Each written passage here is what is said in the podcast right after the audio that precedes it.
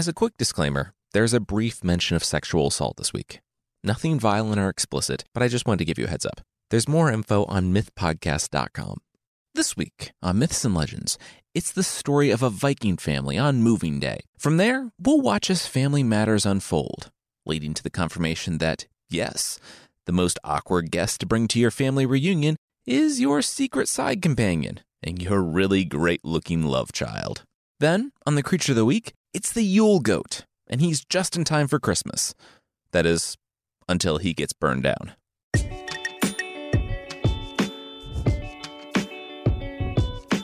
This is Myths and Legends, episode 209A Bloodlines.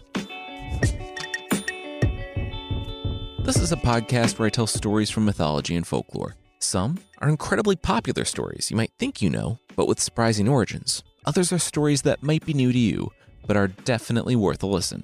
Today's episode is the start of a short little series of Viking stories, and each are absolutely worth a listen. These characters were a lot of fun to explore and write, and I hope you like them too. These are set in the 9th and 10th century, and we'll watch as the Viking world changes to something radically different. But first, a Viking chieftain needs to make a hard choice.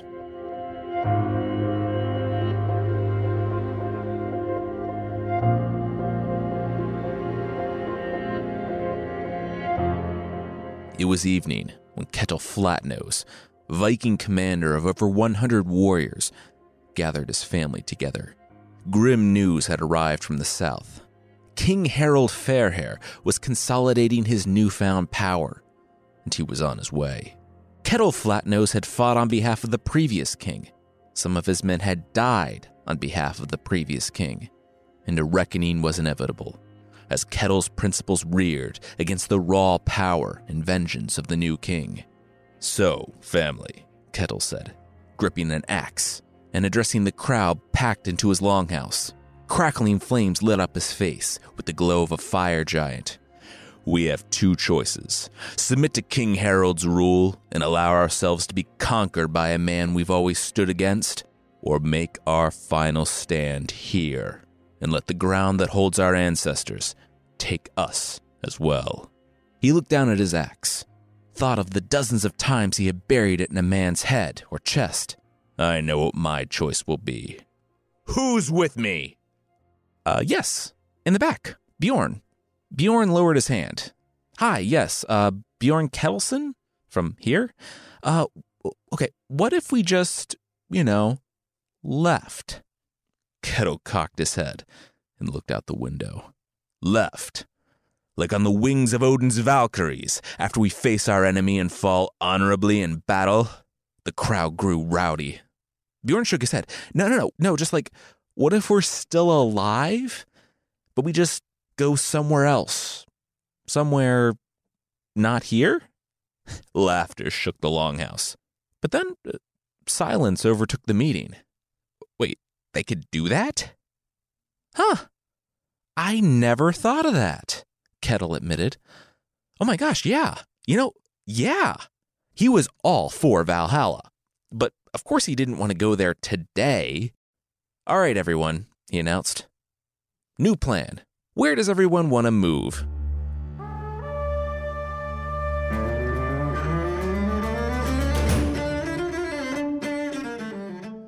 With moving day officially scheduled, it was now time to figure out their destination. Agreeing on a place, however, proved more challenging than anyone anticipated. Ketil's sons, Bjorn and Helgi, voted for Iceland, having seen nothing but five star reviews, uh, despite the name. Word on the street was that it remained relatively undeveloped. Someone going there could simply dock their boats and declare large swaths of land as their own. It was a place where one could establish a dynasty to last for generations. Ketil, however, wanted a bit more nightlife and refused to spend his golden years in what he claimed was, quote, little more than a fishing camp. No, he would go to Scotland. Besides, having once been a youthful Viking raider in Scotland, Ketil already knew the area quite well. What better place to settle than a country where you casually robbed and slaughtered by the dozens? He added. Still, it seemed like people had it good there, so Scotland it would be for him. And that's how Ketil parted ways with his sons. Bjorn and Helgi packed up and left for Iceland, while Ketil and his daughter, Unn the Deep Minded, established a new life in Scotland. Now, despite, or maybe because of, Ketil's extensive raiding, the local kings of Scotland were all very friendly toward him. They gifted him a ton of land, and Ketil fell into a good rhythm, happy with his new life.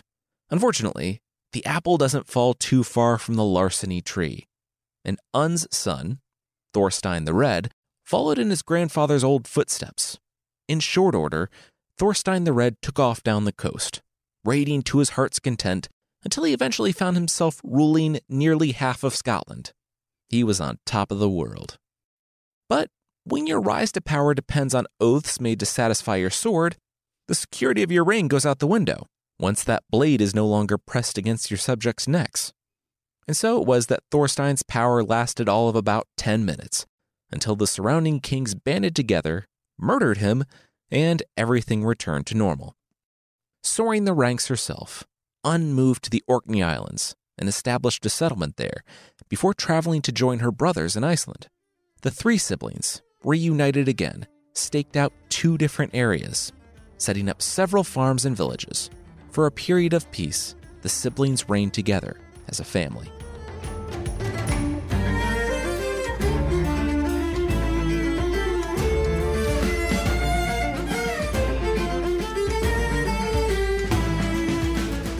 Time passed, and Unn the Deep Minded eventually had a great grandson named Hoskuld.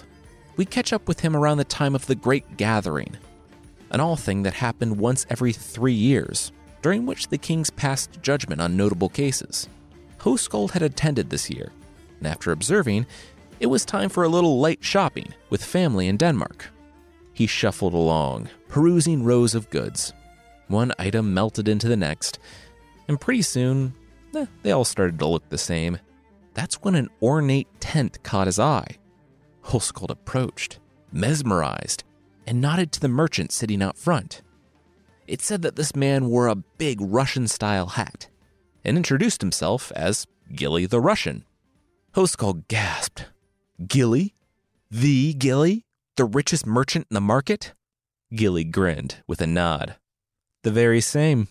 Hoskuld glanced left and right, before leaning in close to the man's ear.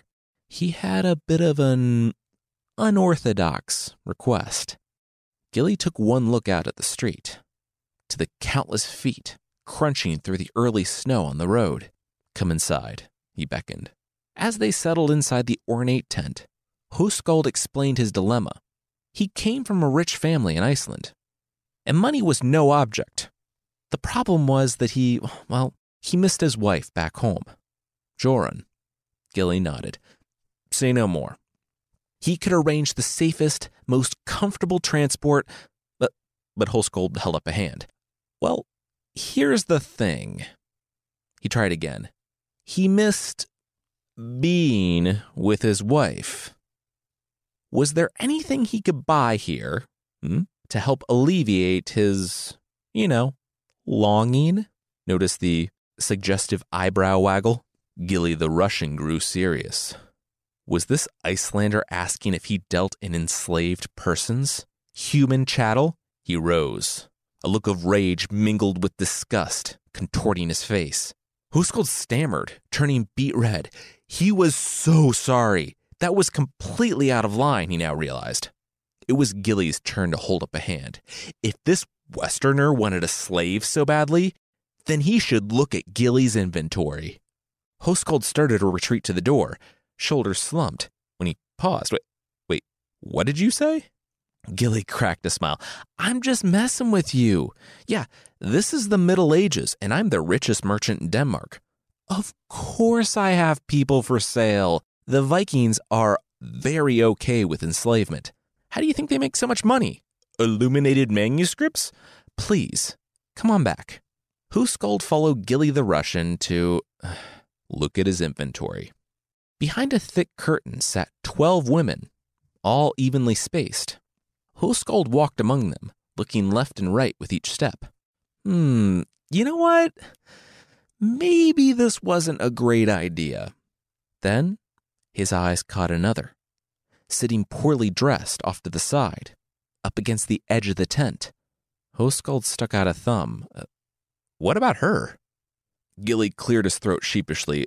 Hoskuld, Hoskuld wouldn't be interested in her. Look at her. Look how dirty and poorly dressed she was. Ew. But Hoskuld was not convinced. He lingered there, mumbling to himself. Uh, both of these were things that could be fixed. In fact, he found her to be quite beautiful. Why was she off in the corner? Well, she's more expensive. She's three marks of silver, Gilly spat, which, for context, is what a character will later pay for an entire farm. The price tag only made Hoskuld want to buy her more. Three marks? Pff, that was walking around money. He dropped three marks of silver onto the scale, even as Gilly continued. Also, she's completely nonverbal, you should know. She doesn't speak at all. Hoskuld merely shrugged. He didn't care. Now, could he buy her or not? Reluctantly, Gilly scooped up the silver. It was multiple times what he would charge for a base level human, and he could not bring himself to refuse. Sure, why not?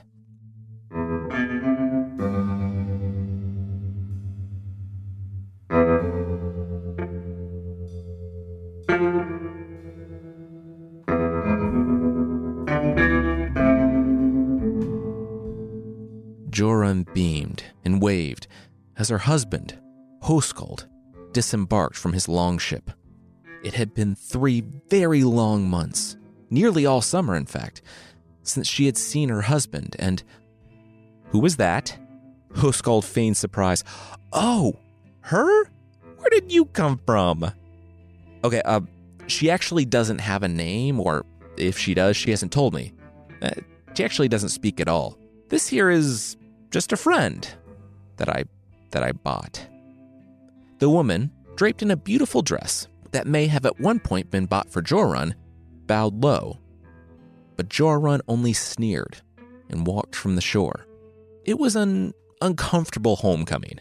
Jorun ran the house and made sure the new woman was nowhere near it, ensuring that, as far as she knew, Hoskuld and the woman had no contact whatsoever.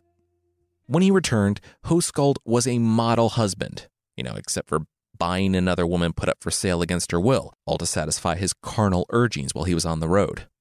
Unfortunately, they couldn't ignore the past, especially when it came knocking on their door in the form of a baby shower invite. The woman was pregnant. Months later, painful screams rang throughout the longhouse as the master's son was presented.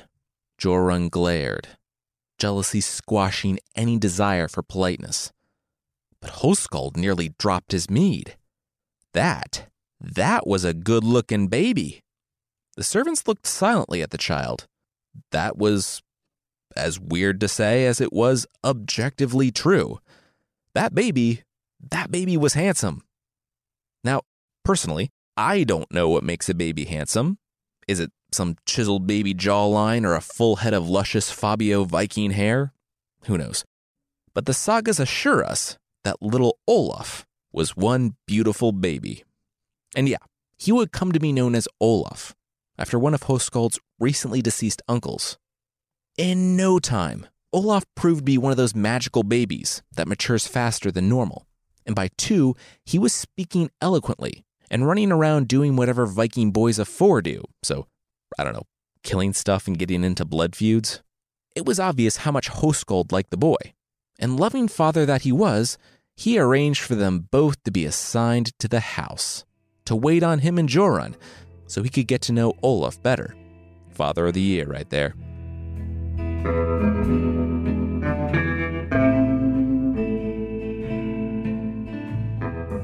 One morning, just after sunrise, Hoskuld tacked up his horse he had early business in town, which was a good jaunt through the woods. With a squeeze, the horse moved from trot to canter, mud sloshing with each bounce. A cool spring stream flowed along the ice beside the pair, carrying away the last of winter. But there was also another sound, one out of place in these woods. Through the trees, he heard words Hoskuld sat back, deep in the saddle, and slowed to a walk as the words hushed. They were mere whispers now. He dismounted slowly and, sword in hand, crept into the forest, only to find his son, Olaf, and Olaf's mom whispering behind a trunk. You can talk?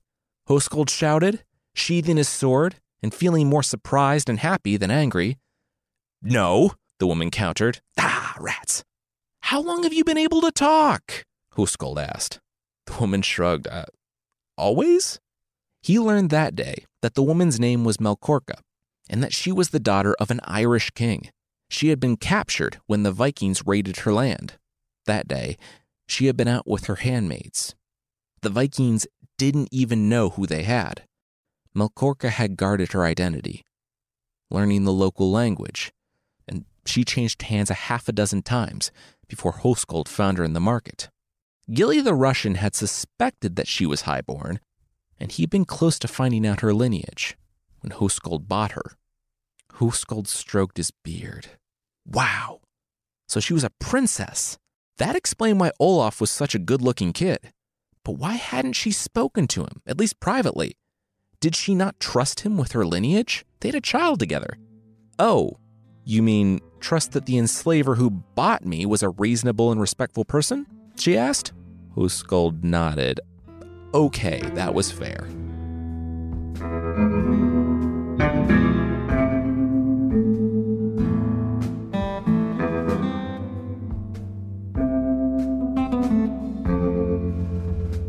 After that day, Olaf held an honored place in the house, much to Jorun's continued rage. Hoskuld told anyone and everyone of his luck that the side woman he bought and raped turned out to be a princess, and now he had a royal son. Things were going really well. Except that, on account of Hoskuld's foresight being, well, completely lacking, he had assigned Melkorka to be the personal handmaid to his wife. And, well, someone ended up with a broken nose within the week. Jorun had thrown her wet, stinky socks at Melkorka, and the woman, having had precisely enough of that, punched the missus repeatedly in the face until Hoskuld managed to break up the one sided fight. It turned out being a very good move for Melkorka because while Hoskuld didn't want her going to another household, it became clear that she couldn't stay at the estate a minute longer. His solution was to gift Melkorka a tract of land down by the river, where she and Olaf lived on their own, basking in peace and happiness. The boy, Olaf, was lucky too, because Hoskuld had a friend, an old man named Thord, whose wife had passed and who didn't have any children. If he died, his farm and all of his wealth would go to his late wife's family members on the other side of the island. The old man hated those people so, in an effort to stick it to them, he fostered Olaf and declared the boy his heir. Olaf worked hard, and Thord's land prospered. When the man eventually died, Olaf found himself, the result of a secretive past, nearly on equal footing with his father, who couldn't have been prouder. All the while, Olaf had managed to save a ton of extra money, which he now used to buy himself and his mother the best clothes and weapons to match their new place of importance. All throughout town, he became known as Olaf Peacock for his fancy dress, but on the inside, he never forgot his humble beginnings. Melkorka, now recognized as a freedwoman, began to attract suitors, especially after her high birth was revealed. She married a rich and kind man, and after years of uncertainty, trauma, and tragedy, she was finally able to look to the future. Because this time, she was making choices for herself. Melkorka could see Olaf's curiosity, his lingering glances at the western sea. She knew that he wanted to know about the land of his birth. But if you wanted to go west, you needed a reason. You needed goods to trade in order to pay the voyagers who would accompany you. So, Melkorka had married Thorbjorn, a rich merchant, who immediately agreed to let his stepson lead a trading mission to Ireland the mission, uh, it had its ups and downs. Small issues here and there, like getting shipwrecked and fending off your own countrymen who are threatening to dismantle you if you don't let them dismantle your boat. You know, little things. It was a learning curve for sure, but eventually Olaf made it to his grandfather in one piece. He told old King Myrkjartan of his daughter's experience, about how she'd been taken prisoner at the age of 15, but she was alive, and that she was actually happy at last. In the end, Olaf turned down the offer to rule all of Ireland, as one does, saying that he only wanted to meet his grandfather. For him, that was enough. King Myrkjartan outfitted his grandson with a new ship, compensated him for the goods, and sent him home to Iceland. Once returned, Olaf resumed his duties on the farm, met a young woman named Thorgerd, settled down, and started a family. He named his first son Kjartan, after his grandfather. It wasn't long before Olaf's father, Hoskuld, breathed his last. He'd had three sons in all Olaf, Bard, and Thorlik.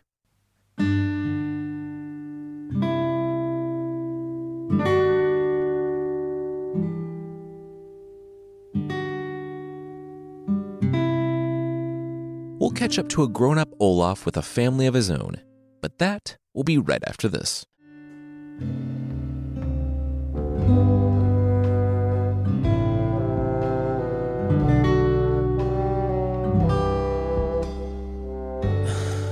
How long is he going to stay?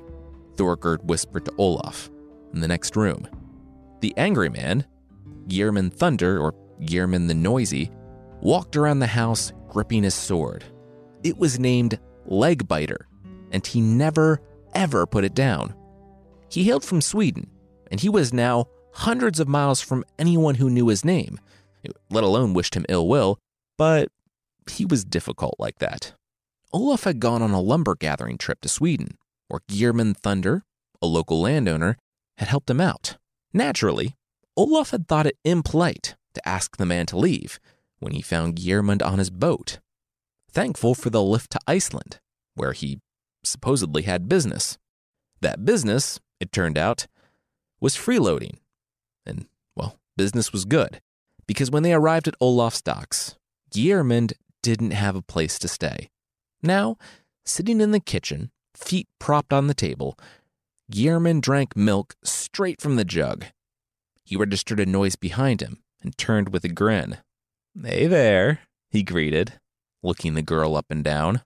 Olaf's daughter, Thurid, smiled awkwardly and ducked from the room, whatever she had wanted suddenly taking a back seat to leaving Geirmund Thunder as soon as possible. Geirmund turned around once more as milk soaked into the front of his wool tunic. His sword had accidentally punctured the jug, and now it was spilling everywhere. He watched the puddle grow. Ugh, yikes. Someone should clean that up. Knocking his chair over, he rose and left the room before anyone could point a finger. Later that day, Olaf struggled to form the most forced smile he had ever produced. You don't say! Ah, what a fun offer! Thurid was 15, Geirmund was almost as old as her father. So neat. Well, they would talk it over and get back to Geirmund, okay? Thank you. Bye bye. Nope, nope, nope, nope, nope, nope, Olaf said the moment the door was closed. There was no way his teenage daughter was marrying that monster. Mama Thorgerd sighed. Well, Olaf spun on his heels. What? She was in favor of this? Of him? Thorgerd recoiled. No, ew. Of course not. She only meant that he wasn't ideal, but he was rich and stupid enough to be manipulated. He wasn't malicious either. Plus, if the two married, they would be leaving. Thorgerd held out her hands. Trust me on this one, she said. Olaf had only existed as a rich man in the Middle Ages, but Thorgerd said that Thurid's life would be defined by her match, and unfortunately, she could do a lot worse. So Olaf trusted Thorgerd, and much to young Thurid's horror, the couple announced the match, clinging to the hope that such a sacrifice would ensure Geirmund would be leaving. It seemed like there might be a light at the end of the tunnel. Except there wasn't, because leave he did not. The newlywed Geirmund hung around for three more years, Thurid hating every minute of her marriage. She even hated the child she had with Geirmund at age 17. It took Olaf building a boat for the couple for him to finally blast Geirmund from his estate.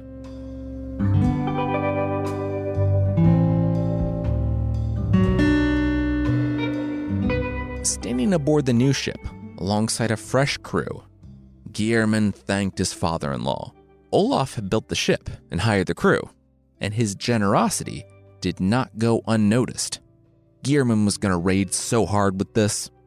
Additionally, he was deciding to go in a different marital direction, and as such, he was leaving Thurid and their daughter, Groa, never to see them again.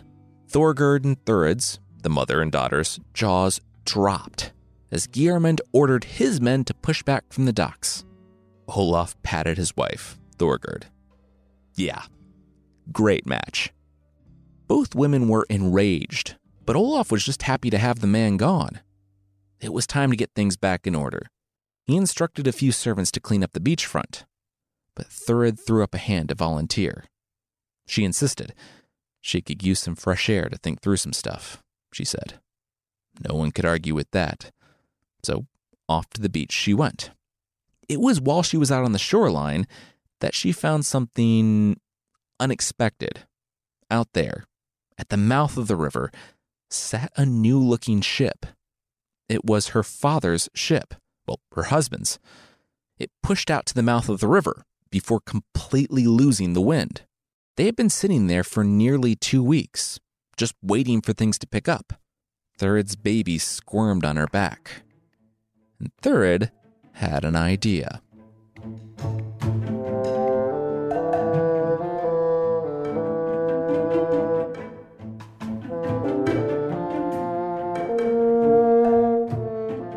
No one heard Thurid's oar as it slid into the water, especially those on Geirmund's boat.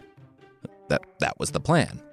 Little Groa, barely one, slept in the pack on her back, making it difficult to climb the side of the boat quietly. Still, Thurid somehow managed without waking the baby or the men on said boat. Silently, she picked her way over and beside the sleeping men, padding across the deck, until she stood over him Geirmund, and there he slept, holding his beloved sword against his chest. Having shared a bed with him for the past two years, Thurid knew how heavy a sleeper he was. She also knew how painful it was to sleep with a man who rolled over with a sword in his hand. Still, it was easy to pluck Legbiter from his curled fingers. She looked at the sword. It was nice.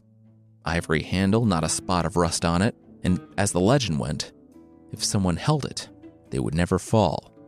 It was a fair trade. She made quick work of the exchange, sheathing the prized sword before pulling Groa out of her carrier and stuffing the child into the pack at Geirmund's side.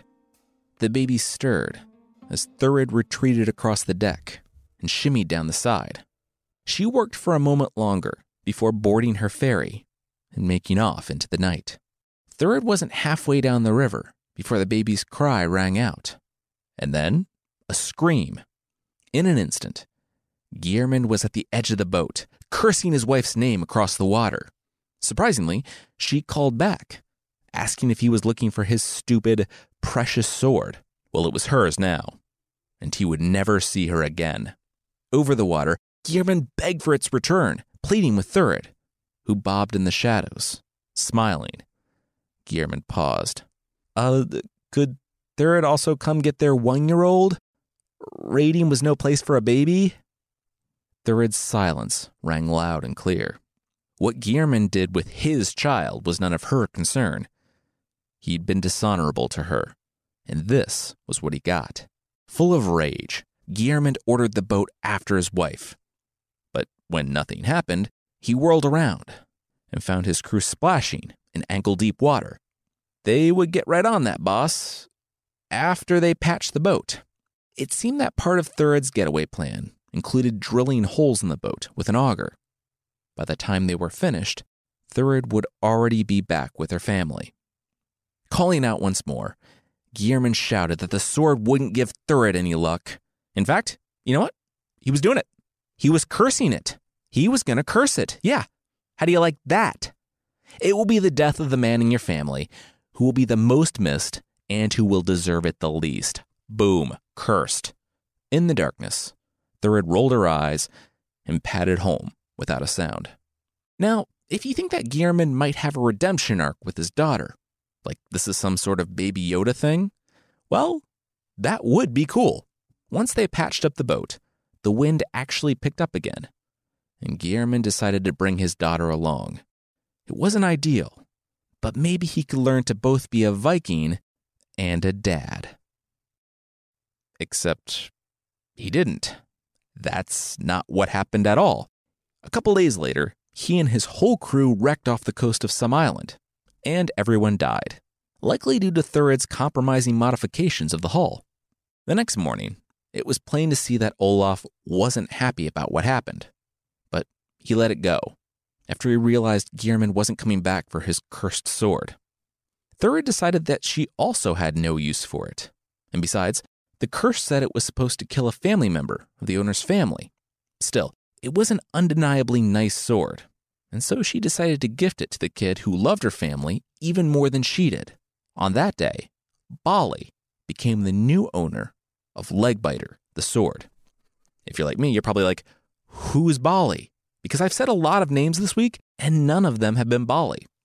Bolli was Olaf's nephew turned foster son, a kid he was watching for his brother, Thorleik, who recently had gotten into some trouble and had to leave Iceland. Bolli was just about the same age as Kjartan, and the two boys could not have been closer. In fact, it's said that when the boys were not together, they felt as though something was missing from their lives. And so, with Geirmund gone, the house of Olaf Peacock enjoyed a time of peace, and Bolli grew up with Kjartan, Olaf's first son, as his best friend. All this leads us, at last, to the main character of the series, Guthrun, and her dreams.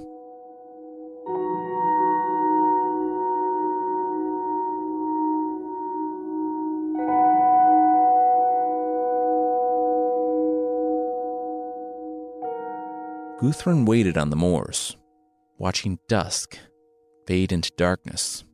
Wind howled along the foothills of the mountains as she fed her tiny campfire. Being out here all alone put her at the non existent mercy of any nearby bandits or trolls.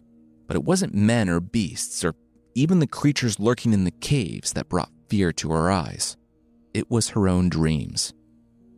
She needed answers. Somewhere, off in the distance, a horse whinnied.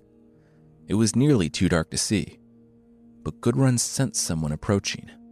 Gripping a knife beneath her cloak, she crouched low as the form rode closer. And then she relaxed. Just the man she had been hoping to see. A wizened man atop his horse squinted at the fire, dancing flames illuminating the creases on his face. She, yeah, she was Osvif's girl. He hadn't seen her in years. Clearly, she had grown. What was she, 14, 15? The man grinned. She probably didn't remember, but his name was Gest, Guthrun offered. You are Gest Odleifson. The man nodded in surprise, narrowing his eyes with a smirk. The chieftain, Gest, didn't need his famous gift of prophecy to see when he was expected. Guthrun ventured a small step forward. This guy was as clever as they said. Her father's farm wasn't far, she explained. If he was on his way to the Althing, the grand meeting, they will be honored to have guests stay the night. The old man nodded. It was a kind offer, but he had made other plans, and they couldn't be kept waiting. Gest dismounted his horse and walked over to the fire. He welcomed the opportunity to stretch his legs a bit on the long journey. Now, Tell me about your dreams, he said.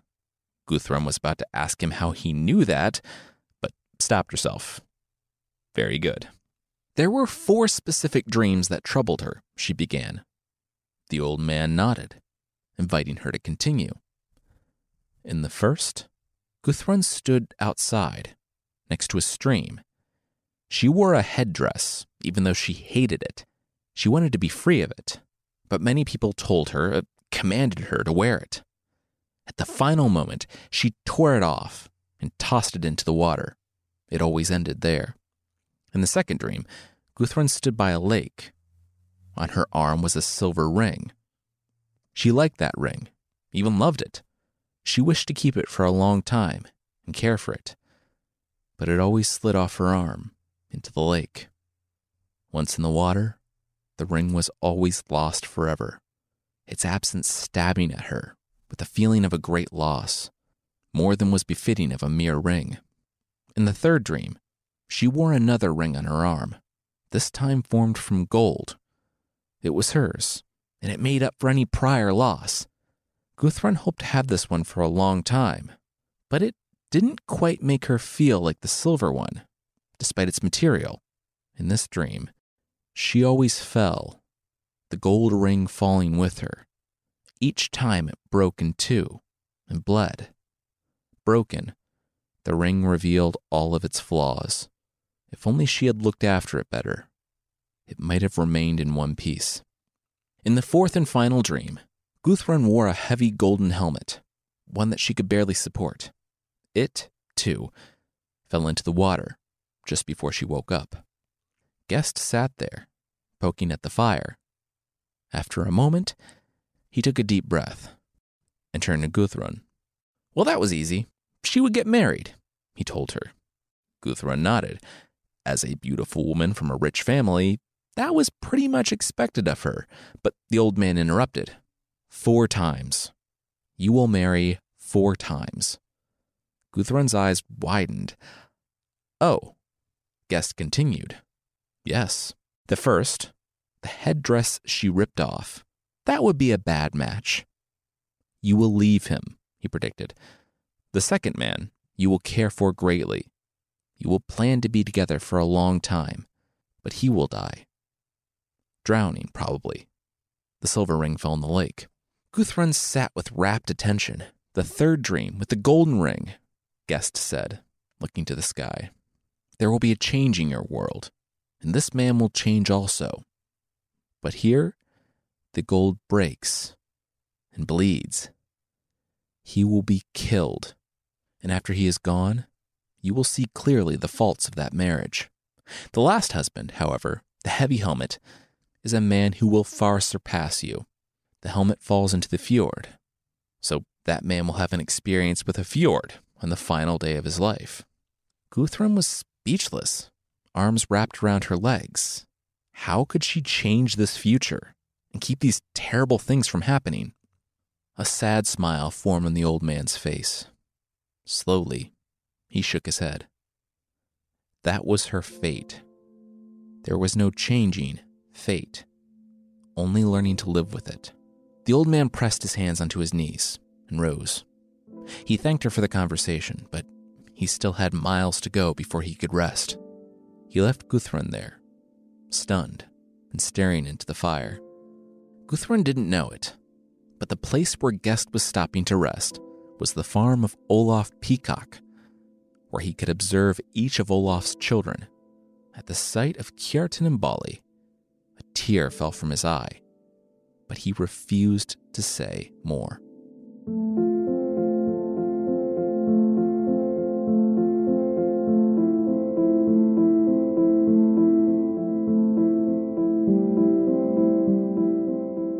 that's where we're going to leave it this week, because as we get into Guthrun's marriages and the incredible story of Kjartan and Bolli, it really takes off. So yeah, come back next week. I love this story. I spent so long on it, and I think you'll like it too. If you'd like to support the show, there's a membership thing on the site. For less than the price of a genuine fake prank gift box that makes your friends think you're giving them an all in one showerhead coffee maker soap dispenser, you can get bonus episodes and ad free versions of the show that won't leave you wishing coffee in the shower was a thing, and also that you spent money on something more than an empty box. For more information on the membership, go to support.mythpodcast.com. And if you're more into something you can wear, hang on the wall, or stick somewhere, we have a little merch shop with all things myths and legends. From t shirts to stickers, posters, and the rules of myths and legends, it's all there. check out mythpodcast.com slash store.